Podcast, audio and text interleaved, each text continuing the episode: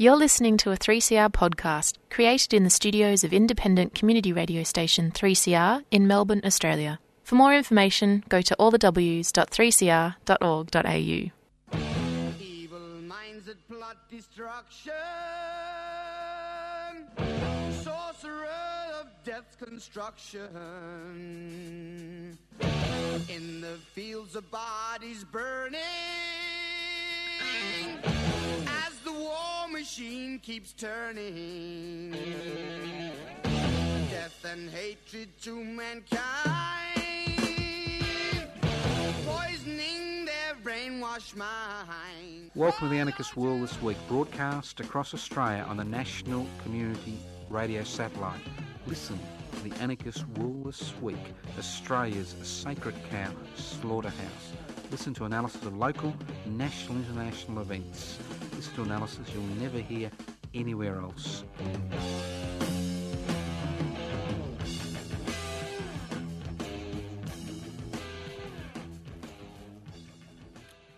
Welcome to the Anarchist World this week. My name's Joseph Toscano, and I have the honour of being the first broadcaster allowed back into the studios of 3CR in Melbourne.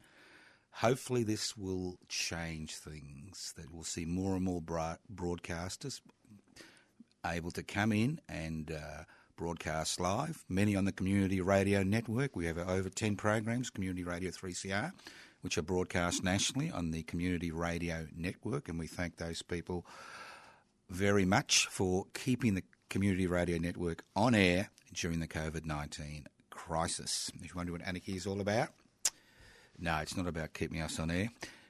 Anarchos without rulers. It's very simple. An anarchist is somebody who'd like to live in a society without rulers. Not without rules, but without rulers. What gives rulers power? Well, what gives rulers the ability to determine your life and the life of billions of people on this planet? It's very simple inequalities in power and wealth. So the anarchist struggle is the struggle to devolve power, which is to share power, and it's the struggle to hold wealth in common and use it for the common good. It's a very simple concept. It's a concept which human beings have been struggling for since time immemorial. Now, just a, a few little housekeeping events. Look, it's nice to be back in the studio. I nearly fell asleep. Uh, it's lucky that the uh, intro song woke me up. It's good to be surrounded by all these pieces of equipment which allow us, obviously, with human intervention of the staff at Community Radio 3CR and the staff at the Community Radio Network, to be heard across Australia. So it's great to be back in the studio. I mean, I've been here for 43 years, same studio, same boring studio, but I think it's been repainted while I've been away. Now, just something a bit funny to start off with. I think we need a bit of light humour. And the light humour for the week for me was uh, uh, Mr. Tony Abbott, our former Prime Minister, the man who believes climate change is a left wing plot. You know, the man who, you know, who introduced a lot of fascinating things in our society, you know, marginalised the poor, tried to destroy uh, Medicare, and the list goes on and on. Well, he's now become a companion of the Order of Australia. That is the highest honour which can be bestowed on a human being in this country. Now, I've always been a little bit amused by the honours list, the Australian honours list, because the first thing is it is actually run by a private corporation on behalf of the government. That's right, private corporation on behalf of the government.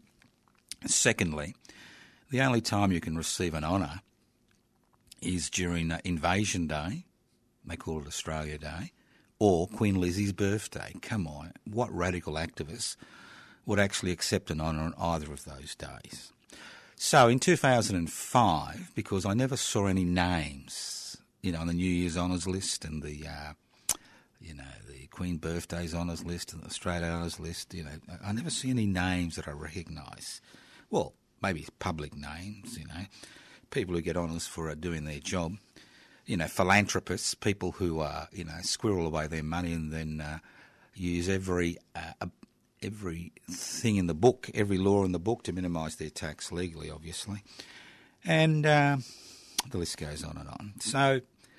In 2005, they reclaimed the radical spirit of the Eureka Rebellion Celebrations Committee, which has been hosting the uh, Eureka Rebellion celebrations on the 3rd of December in Ballarat in Victoria on the 3rd of December, you know, for the last almost 20 years, introduced the Eureka Australia Medal. And nominations are open today for the Eureka Australia Medal. The Eureka Australia Medal, there are six which are awarded. We don't actually have a hierarchy of uh, honours as they do in the Queen Lizzie and the Invasion Day Australian honours list, where there's a hierarchy where people like Tony Abbott get the top gong and people who work their butt out for 50 years serving the community get the bottom gong.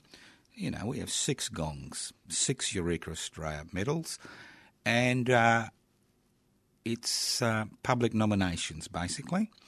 And what I'd like you to remember is when you nominate somebody, uh, we use the Eureka Oath as our bedrock in terms of trying to work out what people have done in order to change society, not to enrich themselves, not to grandiose and grandstand, but to actually help their fellow human beings. And the Eureka Oath is very simple. We swear by the Southern Cross to stand truly by each other and fight to defend our rights and liberties. Now, if you know somebody who has worked tirelessly, never been recognised for their work or hardly recognised for their work, who's been instrumental in changing policy in this country. He's been instrumental in being involved in grassroots movements which have actually changed things for the better. Well, then, this is your chance to nominate them. It's very simple. Uh, we need their name, obviously, a contact uh, point for them, whether it's an email address or a postal address or you know where they live. Uh, we also need two or three sentences from you about why you think they should receive a uh, Eureka Australia medal, and um, and then obviously we need your name and uh, contact details for you, so we can get back in in contact with you. Now nominations close on the third of November, so you've got almost six months, or was it five months, to get nominations in. And the Eureka Australia medal recipients receive their medal, which is handcrafted. Uh, it's got the Eureka Star on it. That's the eight-pointed Eureka Star. They actually received it around uh, mid-morning at Ballarat, at Bakery Hill, at the very place where the Eureka Oath was sworn by Eureka miners and their supporters on the 29th of November 1854. But I don't want you to ring me up. You need to put it on paper. You can either do it by email, and you can send the email to info at anarchistage at yahoo.com. Or if that's too long for you, can always send it to uh, info at pipsy.net. Very simple. pipsy.net or anarchistage at yahoo.com. Just email the details. Uh, if you don't want to email them, you can always post them to Post Office Box 20 Parkville 3052. That's Post Office Box 20 Parkville 3052.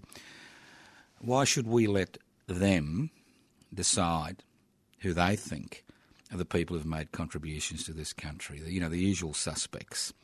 So this is your chance to even up the score. Listen to the Anarchist World this week, broadcast across Australia via the Community Radio Network. My name's Joseph Toscano.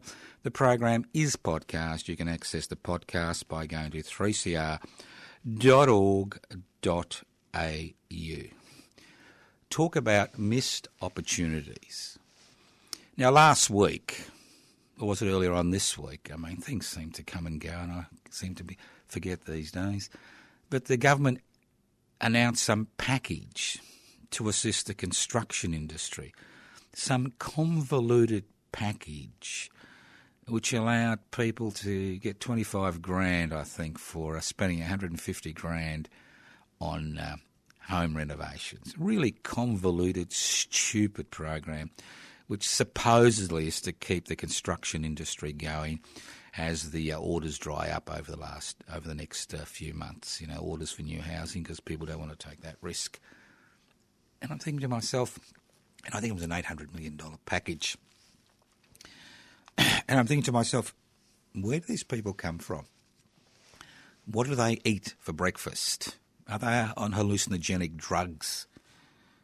I mean, you want to solve the problem of housing affordability, not just homelessness, but housing affordability.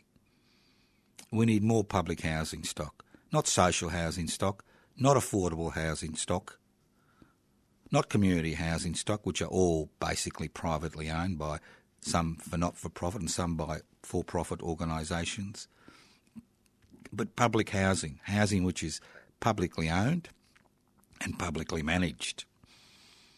I mean, I've always fought. I mean, the whole point of public housing when it was introduced after World War II, after a lot of push and shove by returned servicemen and women who were living in tents around the capital cities in this country because of a lack of accommodation.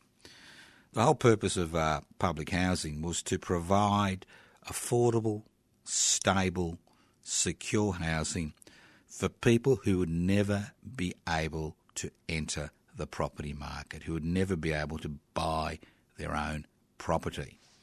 And at one stage, up to 15% of Australians were living in public housing. Today, it's less than 2%. So, what we've seen over the last four decades is a concerted attempt by governments across the country, especially in Victoria, to privatise public housing in various ways by transferring lease to community and affordable and uh, social housing organisations, by guaranteeing uh, loans to these organisations to build new housing. The list goes on and on. And it's quite uh, sad to see the construction, forestry, mining, maritime, and energy unions kind of jump on board and talk about social housing and not public housing as the answer. So, what a missed opportunity. What a missed opportunity to make housing affordability available to everyone. I mean, obviously, homelessness is the tip of the iceberg, and there are many people who are not homeless but who are paying 40, 50, 60, 70% of their income for some rental property somewhere, you know? And the people who suffer obviously, are those who earn less. It's very simple. And I just find it extraordinary that so few political figures, social figures, community figures, you know, celebrities kind of ignore the concept of public housing, which is tried, tried and tested. Now we're in the process of uh, reorganising our public housing vigil on the steps of the Victorian Parliament House, and I expect, and I'll give you more information next week. I expect the vigils will recommence um, around midday in the first Wednesday in July. Now we haven't actually nail that into the ground, but uh, hopefully by next week I'll have the full details of that event because um, I think it's important that people understand the importance of public housing in our society. Because while there is, uh, while we rely totally on the private sector, which is the private sector, it's all about private investment for private profit. That's what capitalism is about: private investment for private profit. While we rely on the uh, private sector to uh, house people. We have this ridiculous situation in Australia, which is a relatively rich country compared to many other places in the world, where many people, up to one third of the population, uh, suffer housing stress in this country. And obviously, it's been compounded by the uh, COVID 19 crisis. You're listening to the Anarchist World this week, broadcast across Australia by the Community Radio Network. Now, I, I did notice over the last year or so that uh, Chinese Chinese bashing has become a regular sport in this country. I mean, we've got a, a, long history of Chinese bashing in Australia, and I've always thought it was a little bit silly, you know. I mean, I've got no truck with the Chinese Communist Party, an authoritarian state capitalist uh, organisation. It's got nothing to do with communism these days. Hasn't had anything to do with communism for decades. But you know, when you're trading, when one third of your economy is reliant on one major player, you really got to remember the old adage not to bite the hand that feeds you. And the Australian uh, ruling classes are beginning to understand uh, the consequences of the policies they've been pursuing. Now, everybody talks about Chinese investment. Well, the height of the Chinese investment uh, phase in Australia was in 2018. Sorry, 2008. My apologies, 2008 when Chinese investors invested 16.8 billion. This is the Chinese government, 16.8 billion dollars in Australia in 2019. Guess what? How much was invested? 2.4 billion dollars.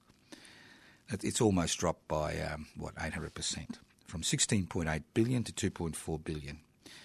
And what we've seen over the last few weeks is a concerted effort by the Chinese Communist Party, which is uh, uh, more interested in its uh, Belt and Road Initiative, which is trying to incorporate developing nations into its uh, economic uh, network, that it's beginning to lose interests in countries like Australia. And we've seen directives come out regarding uh, students not coming because of racism, endemic racism in this country and uh, tourists thinking twice about uh, coming here when the borders reopen. There is a bit of a scramble out there. There is a bit of a scramble out there about what to do regarding the economy. So I'm not commenting either here or there whether it's good or bad, but I think it's important that people understand the facts and figures.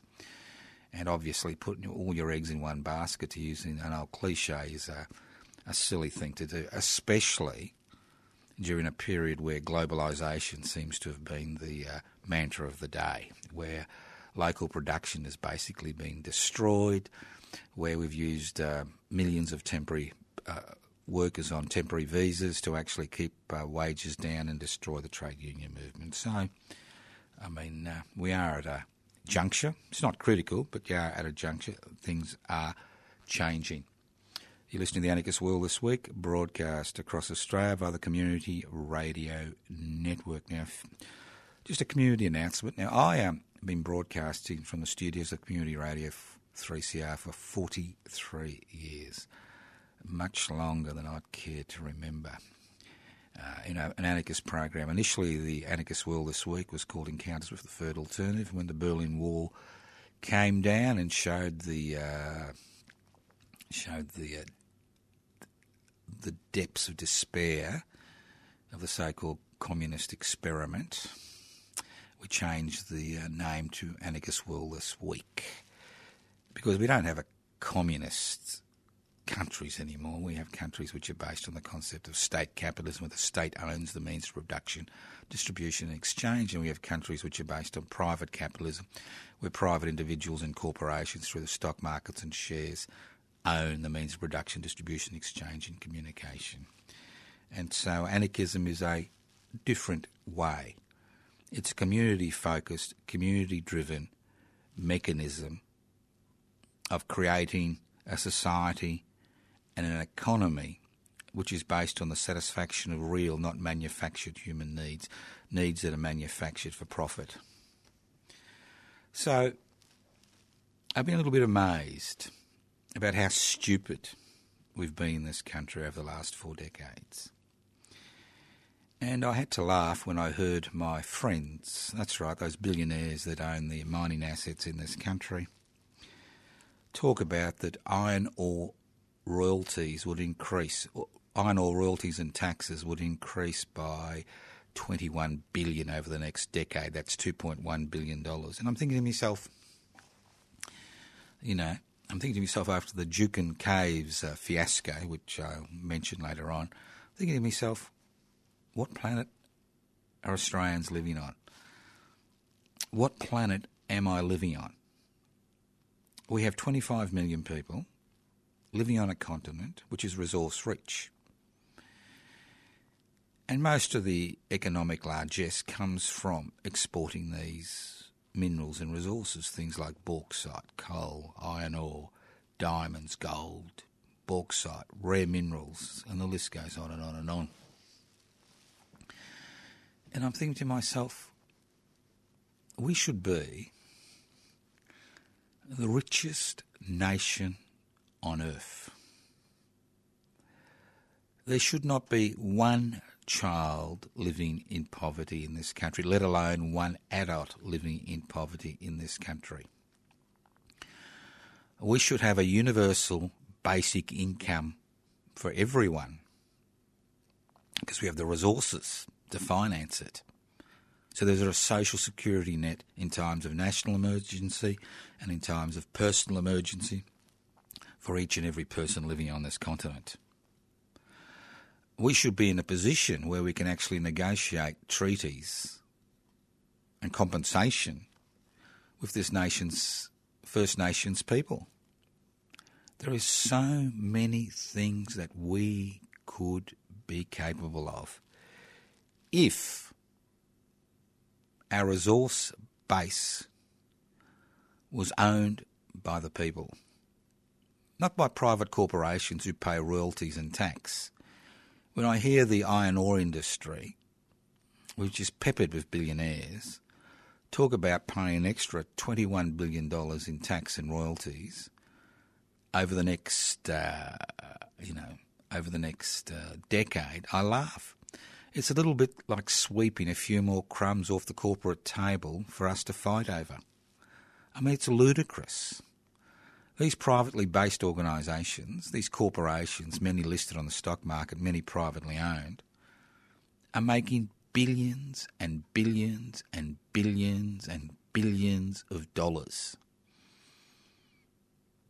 from exploiting resources which theoretically are owned by each and every one of us on this country, and we have to wait at the bottom of the table for a few more crumbs to be swept in our direction. So I think one of the most important things we should be looking at, it's not just an increase in royalties and taxes in the mining sector, but actually a takeover, a nationalisation of the mining sector. But this time we do it right. We do it through a referendum. We don't pay them compensation. We nationalise our assets and use those assets for the benefit of the people in this country, in this country, both First Nations people and everybody else. Isn't it about time we started talking about this instead of, you know, jumping up and down because we're going to receive an extra $21 billion in iron ore royalties and taxes over the next decade? That's 2.1 billion per year, which is nothing when you look at the billions of dollars which are being thrown about currently by um, governments at the state and federal level to combat the COVID 19 economic crisis. Think about it. I think this should be an, an important issue that we should start canvassing now. Obviously, there'll be a lot of blowback from the mining sector. Obviously, they'll start getting a little bit concerned because we're going to take away their resources, actually our resources. But why shouldn't they be publicly owned? Their ownership incorporated in the Australian Constitution so no future government can sell them without a referendum. And I reckon we had a referendum tomorrow, that uh, a majority of Australians and a majority of states would actually agree to having these uh, corporations nationalised so that we can all enjoy the uh, all enjoy the uh, you know this land. Very simple. I mean, if you're going to exploit it economically, you may as well ensure that everybody enjoys it, not just a small minority that own own those assets or manage those assets on behalf of the people of this country. I mean, if there's anything to highlight the uh, stupidity of these mining companies and what is important to them is the destruction of the Juukan Caves in West Australia by Rio Tinto. Now, obviously, they did it legally because of the poverty of laws to protect Aboriginal heritage sites, Aboriginal and Torres Strait Islander heritage sites in this country. But let's not forget this. This is a cave, that caves that everybody knew had been inhabited by human beings for over forty-five thousand years. You know what's that? Fifteen times older than the pyramids. This was an extraordinarily rich archaeological site, and if the state government couldn't protect it, you would think the executives at Rio Tinto would have had enough brains to have ensured that somehow these caves were saved. I mean, all this does is highlight the mentality of the mining sector in this country, which is a mentality which is based on profit for profit's sake. And if you bore me with the idea that they employ billions of people, they don't. They employ less than 2% of people in this country. So think about it. Who owns the resources? Does Queen Lizzie own the resources? These private corporations own the resources? Do Australians, First Nations people own the resources? And even with land rights, the amount of money which is given to First Nations people by these corporations is a pittance compared to the profits they make. Or do we all own these resources and we should use them for the common good? You're listening to the Anarchist World this week, broadcast across Australia uh, via the Community Radio satellite from the studios of uh, Community Radio 3CR in Melbourne. Now, as I said before, I've been broadcasting here for 43 years, much longer than I'd care to remember, and who knows how long more I'll broadcast. It's in the lap of the gods, as they say. But normally at this time of year, we have a radiothon here at uh, Community Radio 3CR in Melbourne, Radical Radio, in order to ensure the station continues to be community owned and community run for the next 12 months.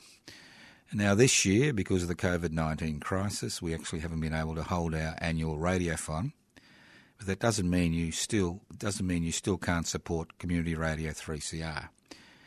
Now, there's a number of ways to do it, and I don't usually talk about getting a nice feeling in your belly by, you know, contributing to Community Radio 3CR. I, I, I say to you, do what the rich and famous do if you're in work and you pay taxes, this is a great opportunity to legally lighten your tax bill by donating to Community Radio 3CR. Because every donation over $2 is a legal, legitimate tax deduction.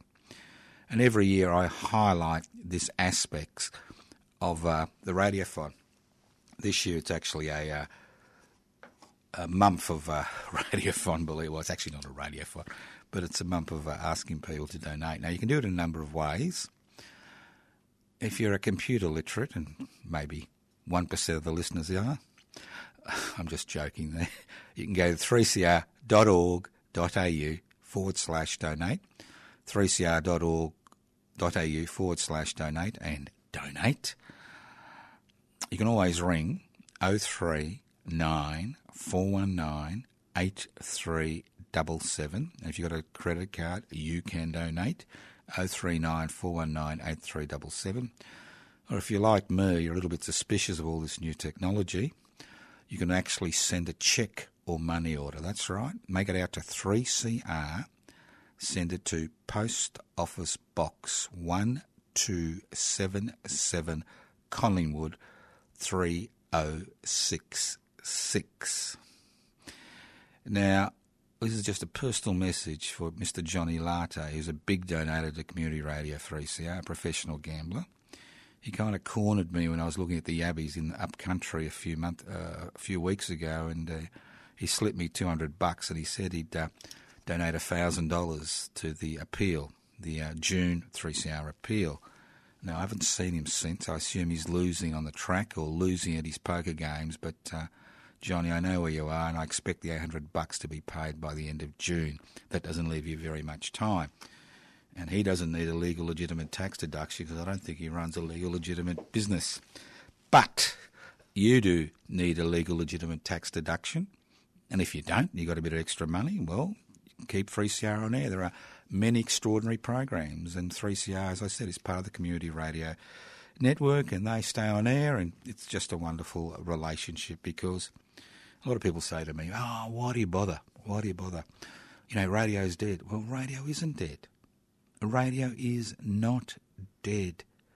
There's nothing more boring than a podcast. I know this program is podcast, and you can go to 3cr.org.au to listen to the podcast of the Anarchist World this week. There is nothing better than live radio. Nothing better where you're flying through the seat of your pants, you're sitting down, talking to a phone for the last three months, now talking back on the microphone, the Studios Community Radio 3CR, and trying to make sense of a world where it's becoming increasingly difficult to actually uh, work out what's happening. Now, I remember a long time ago, time ago, I was when I was a little kid, I was a gog. I swore I saw a bird in winter, and I thought, ooh, ooh, ooh, ah, Spring's round the corner. Spring's round the corner, and uh, I think it was oh, an, an adult. I can't remember if it was a parent or not, or somebody else. They said to me, Joe, they said, a single bird doesn't foreshadow spring is around the corner. And this reminds me about what's happening on our stock, uh, not our stock market, their stock market today. Now, if anybody's a stock market investor, there's been a huge rally over the last few weeks. Huge rally by all these people who somehow think we are going to have a V shaped economic recovery. And just in case you're not up with the lingo, the economic lingo, a V shaped economic recovery means COVID 19 crisis, business shutdown, boom, all the figures go down, unemployment goes up, profits decrease, tax receipts decrease, recession begins, and then you lift the restrictions as you control the virus, and bingo, the economy rebounds. And I can see all these um, investors on the uh, world stock markets and the Australian stock markets rubbing their hands in glee and saying, "Oh, oh, oh! I'm going to get my franking credits from the, you know, my shares at the end, you know, within a few months." It's all coming back. It was down to 4,000, it's now up to 6,000. And before we know it, we'll be, you know, in this great eco- economic recovery. Well, I'd just like to remind these investors there is a difference between what happens on the stock market and what happens in the real world. And currently, you and I have been cushioned to a significant degree by a number of government initiatives which have been put in place to ensure the economy didn't uh, collapse completely. And these are job seekers, that's doubling the unemployment benefit, which will phase out at the end of September, and JobKeeper, which are about 3 million Australian workers are on, where they, and about a third of them are actually getting more money than they did when they were actually employed. And, and uh, the bank's moratorium on housing loan repayments, just a moratorium, and the fact that businesses that uh, had leases were able to, in some cases, defer their payments. And the problem is that uh, all these uh, temporary measures are starting to be removed.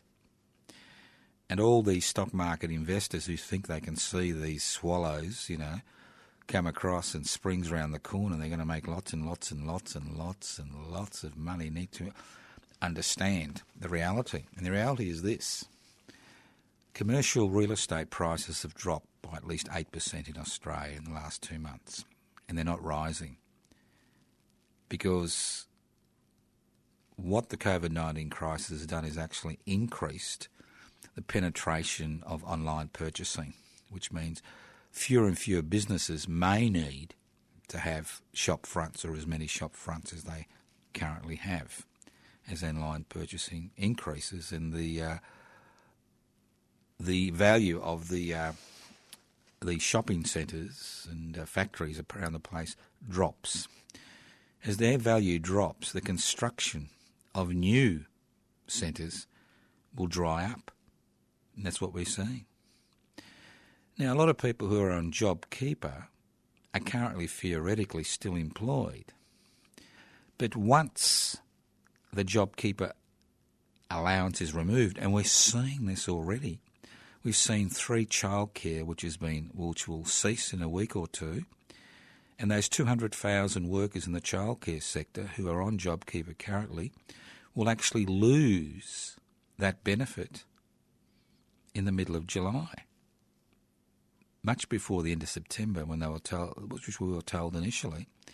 So as more and more sections of the economy lose JobKeeper, you will find that businesses will close. And I have noticed, not that it means anything, but I have noticed a lot more for lease signs on uh, shops and factories around the place over the last four to six weeks because the fact about the COVID 19 crisis and deferral of uh, rental payments for businesses is the fact that is you've got two years to make up that difference.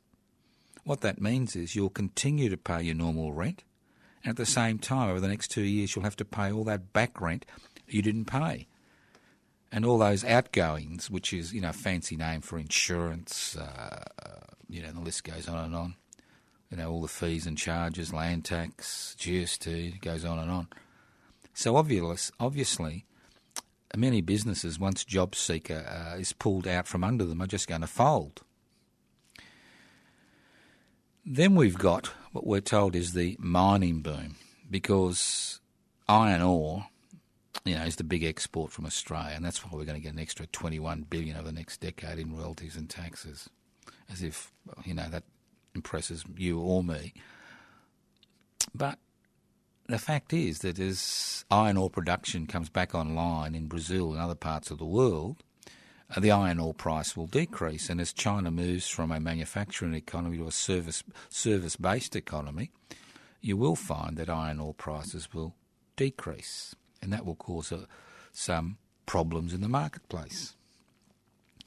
Then you've got all these people who uh, have uh, put uh, aside their mortgage repayments. Now remember, the banks are still charging interest on those mortgage repayments, and you'll be expected to catch up on those mortgage repayments.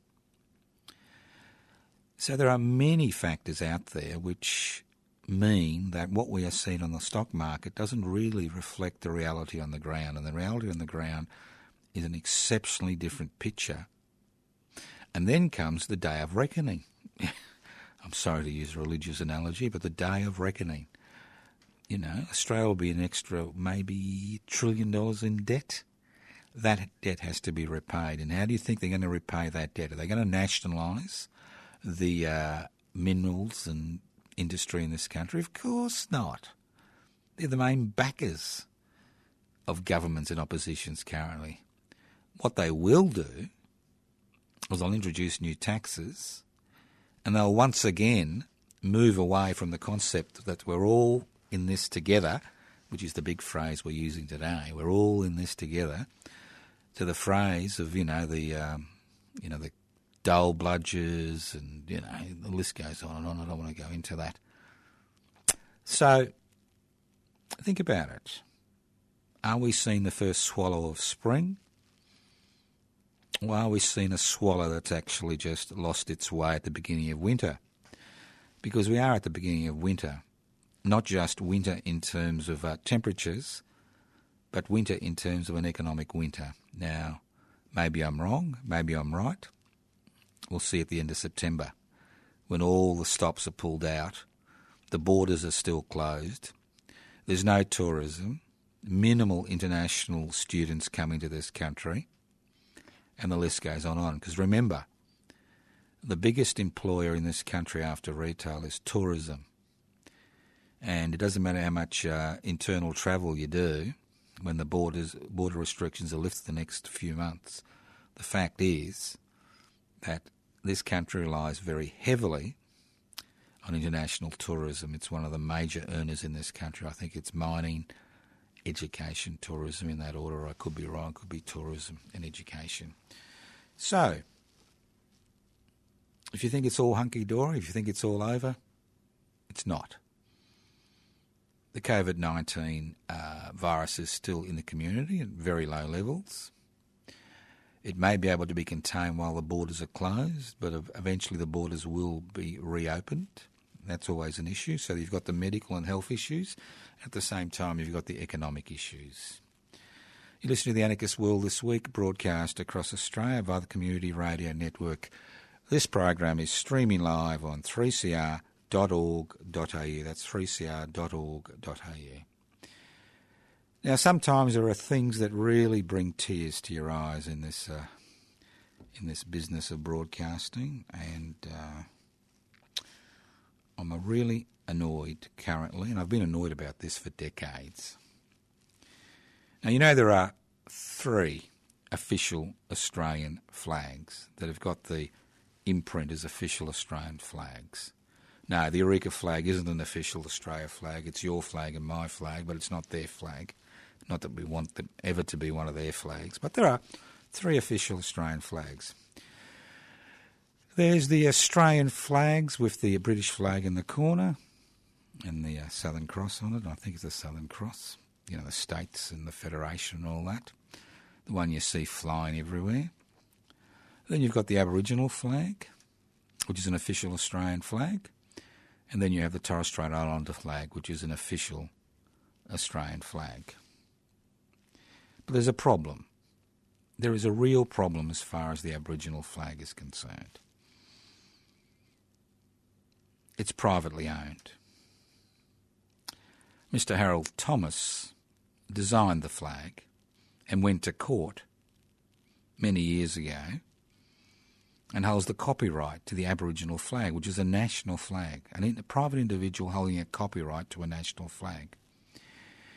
And what Mr. Thomas does is he obviously he gets uh, he has uh, agreements with various flag manufacturers and gets a percentage. But to expand his little empire, it's gone a little bit further. What he's done is given exclusive rights to WAM clothing in uh, Queensland over the use of the Aboriginal flag. And the Aboriginal people around this country who are using the flag on products which they make, who are having a cease and desist, cease and desist legal letters sent to them to stop using the flag on those products because the flag is privately owned, privately copyrighted. How ridiculous. How ridiculous that a national flag is privately owned. As far as the Torres Strait Islander flag is, it is owned by each and every one of us. It was designed by Mr. Namok almost three decades ago in a competition which was run in the Torres Strait for a Torres Strait Islander flag. And I spoke about, I think I spoke about the flag last week during uh, Mabo Day. I mean, it's an extraordinarily uh, complex flag, but anybody can use it. There's no copyright on it. And that's what a national flag should be. It should be the property of all, not the property of a family or an individual who makes money from copyright. And I find it quite extraordinary, and many Indigenous Australians find it quite extraordinary that it is a uh, privately owned flag. I mean, all it takes is one piece of legislation to overcome that copyright. National flags should not be the personal property of individuals, irrespective of whether they created them or not. You're listening to the Anarchist World this week broadcast across Australia via the Community Radio Network. Now, just in case you've forgotten, there is a Royal Commission into aged care. And um, a lot of the uh, information that's come out has been quite horrifying. Not to me, because I expected that, but um, but to a lot of Australians. And I think what people have forgotten is that what we've done in this country during the uh, the great neoliberal revolution, the globalisation, corporatisation, privatisation, deregulation revolution that has swept this country and the world over the last 40 years, a revolution which is found to have failed in almost every aspect. The fact is that what we've seen is the privatisation of old age. You like that? The privatisation of old age. Private investment for private profit.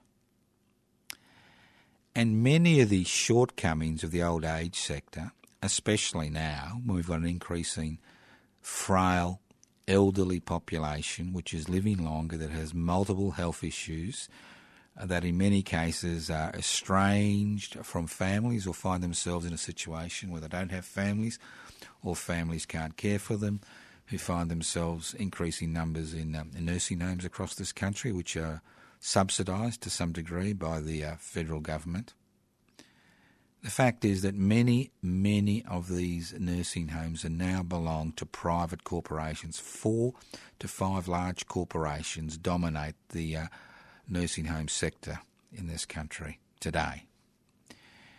And the dilemma is the equation is very simple. It's a very simple equation. You have somebody who needs care. Some people need more care than others. You provide the care. You get some money from the individual. You get some money from the uh, state government, a little bit, and you get a lot of money from the federal government. But you make a profit because many of these corporations are listed on the stock exchange. They need to make a profit. At the same time, we've been encouraged, well, not encouraged, we've been told through law that money goes into superannuation funds. There are $2.8 trillion in Australian superannuation funds currently, and they actually keep the stock market uh, ticking over. 40 cents of every dollar which is invested in the Australian stock market today will be invested through superannuation companies, and many of these fund managers are investing in uh, in industries that uh, are not very good for the uh, the world, let alone for the environment. But again, we've seen the privatisation of old age.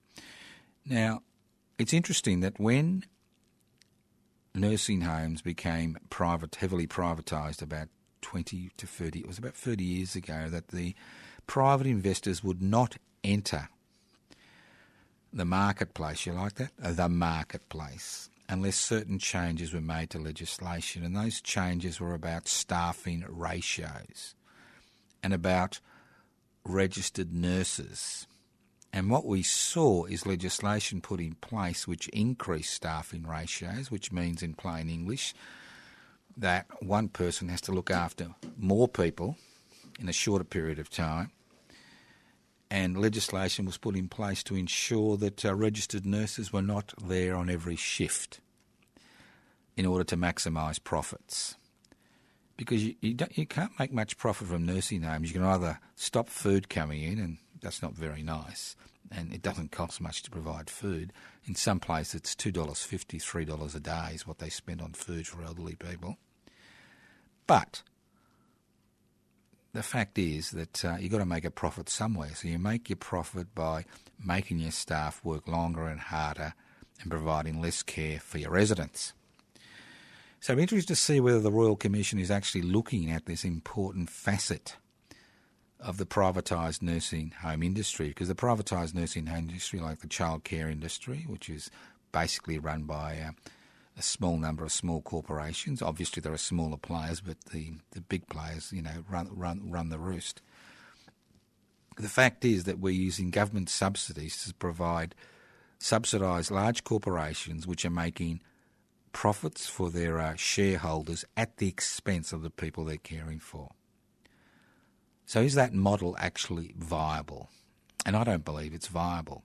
I don't believe there is the fact to actually make a profit from looking after elderly people, unless they're rich elderly people. Now, obviously, there are five star nursing homes, but if you're in a five star nursing home, which I've been to a few, they look very nice, although the care is questionable in some of them. The issue is, if you're got a five star nursing home, the issue is, you know, it costs.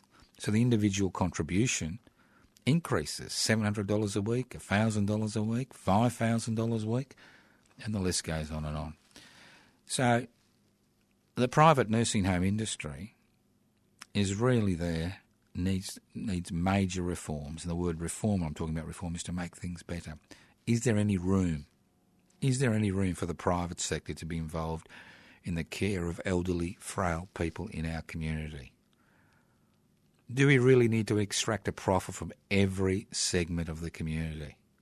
Is that the only way that we can actually provide services for people? I mean, we saw it with uh, Centrelink. We've seen the increase in privatisation in more and more aspects of Centrelink. We see it with the abolition of the uh, uh, the Commonwealth Employment Service and the privatisation of the Commonwealth Employment Service, the growth of companies which now dominate that area and and have have to date been making the lives the lives of people on social security benefits a misery. And will we go back to that at the end of at the end of Job Seeker? Will we go back to that? Will we allow that to happen? And that is the key. Are we going to sit back and do nothing?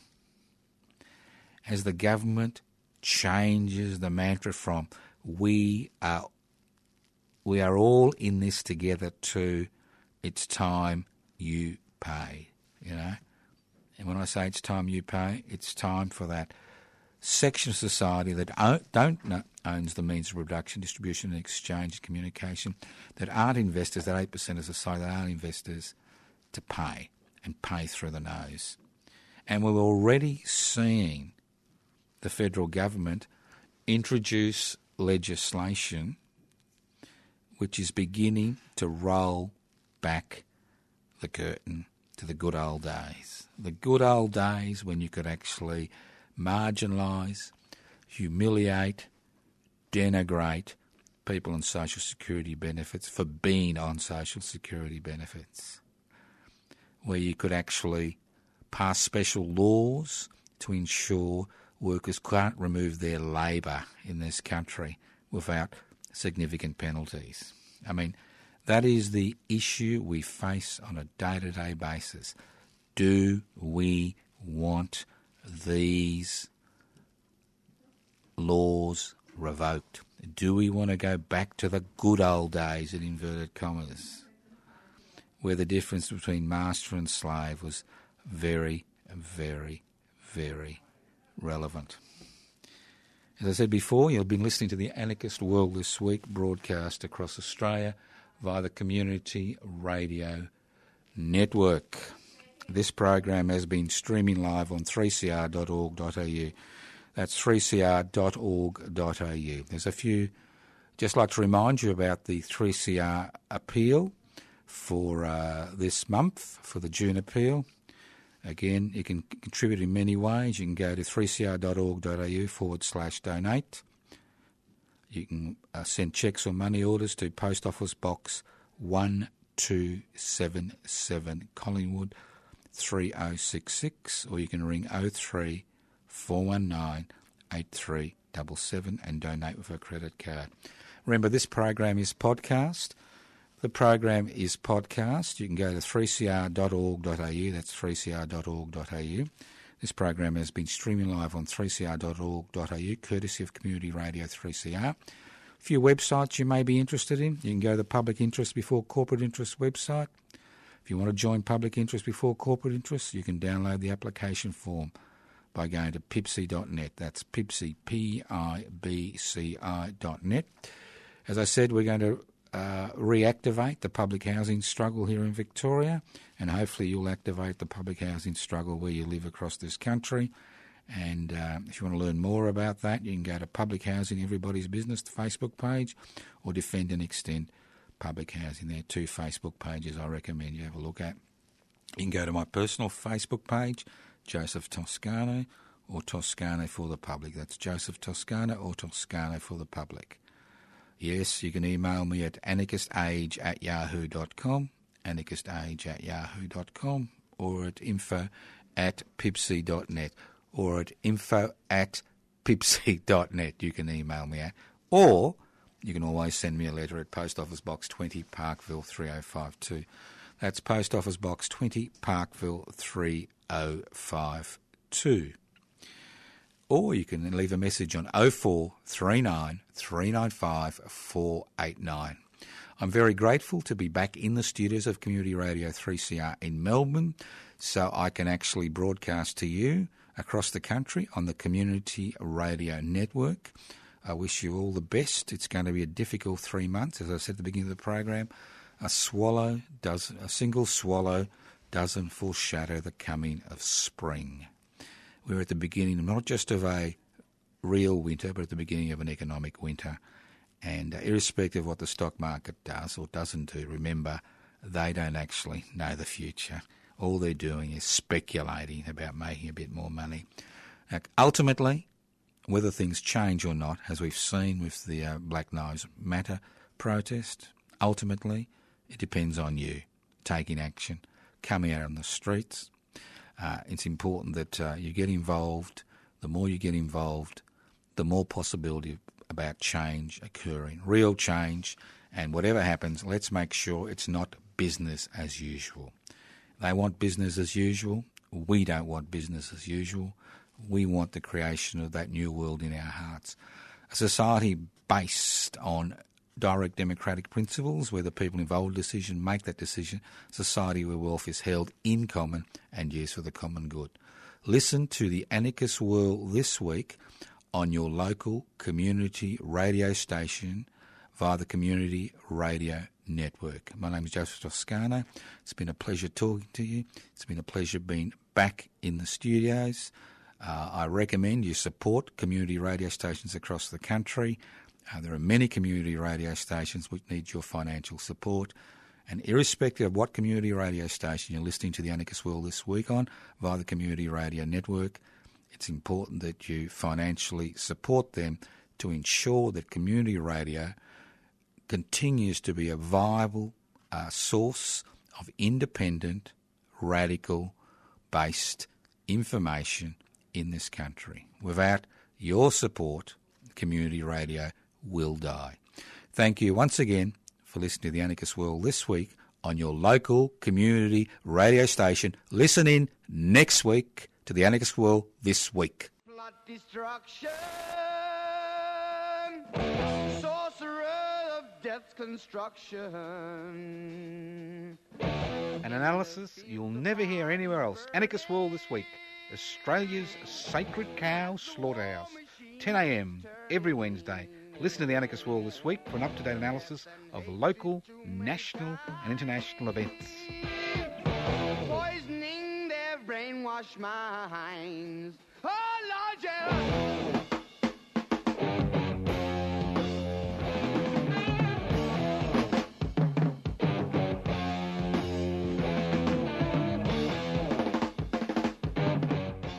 You've been listening to a 3CR podcast produced in the studios of independent community radio station 3CR in Melbourne, Australia.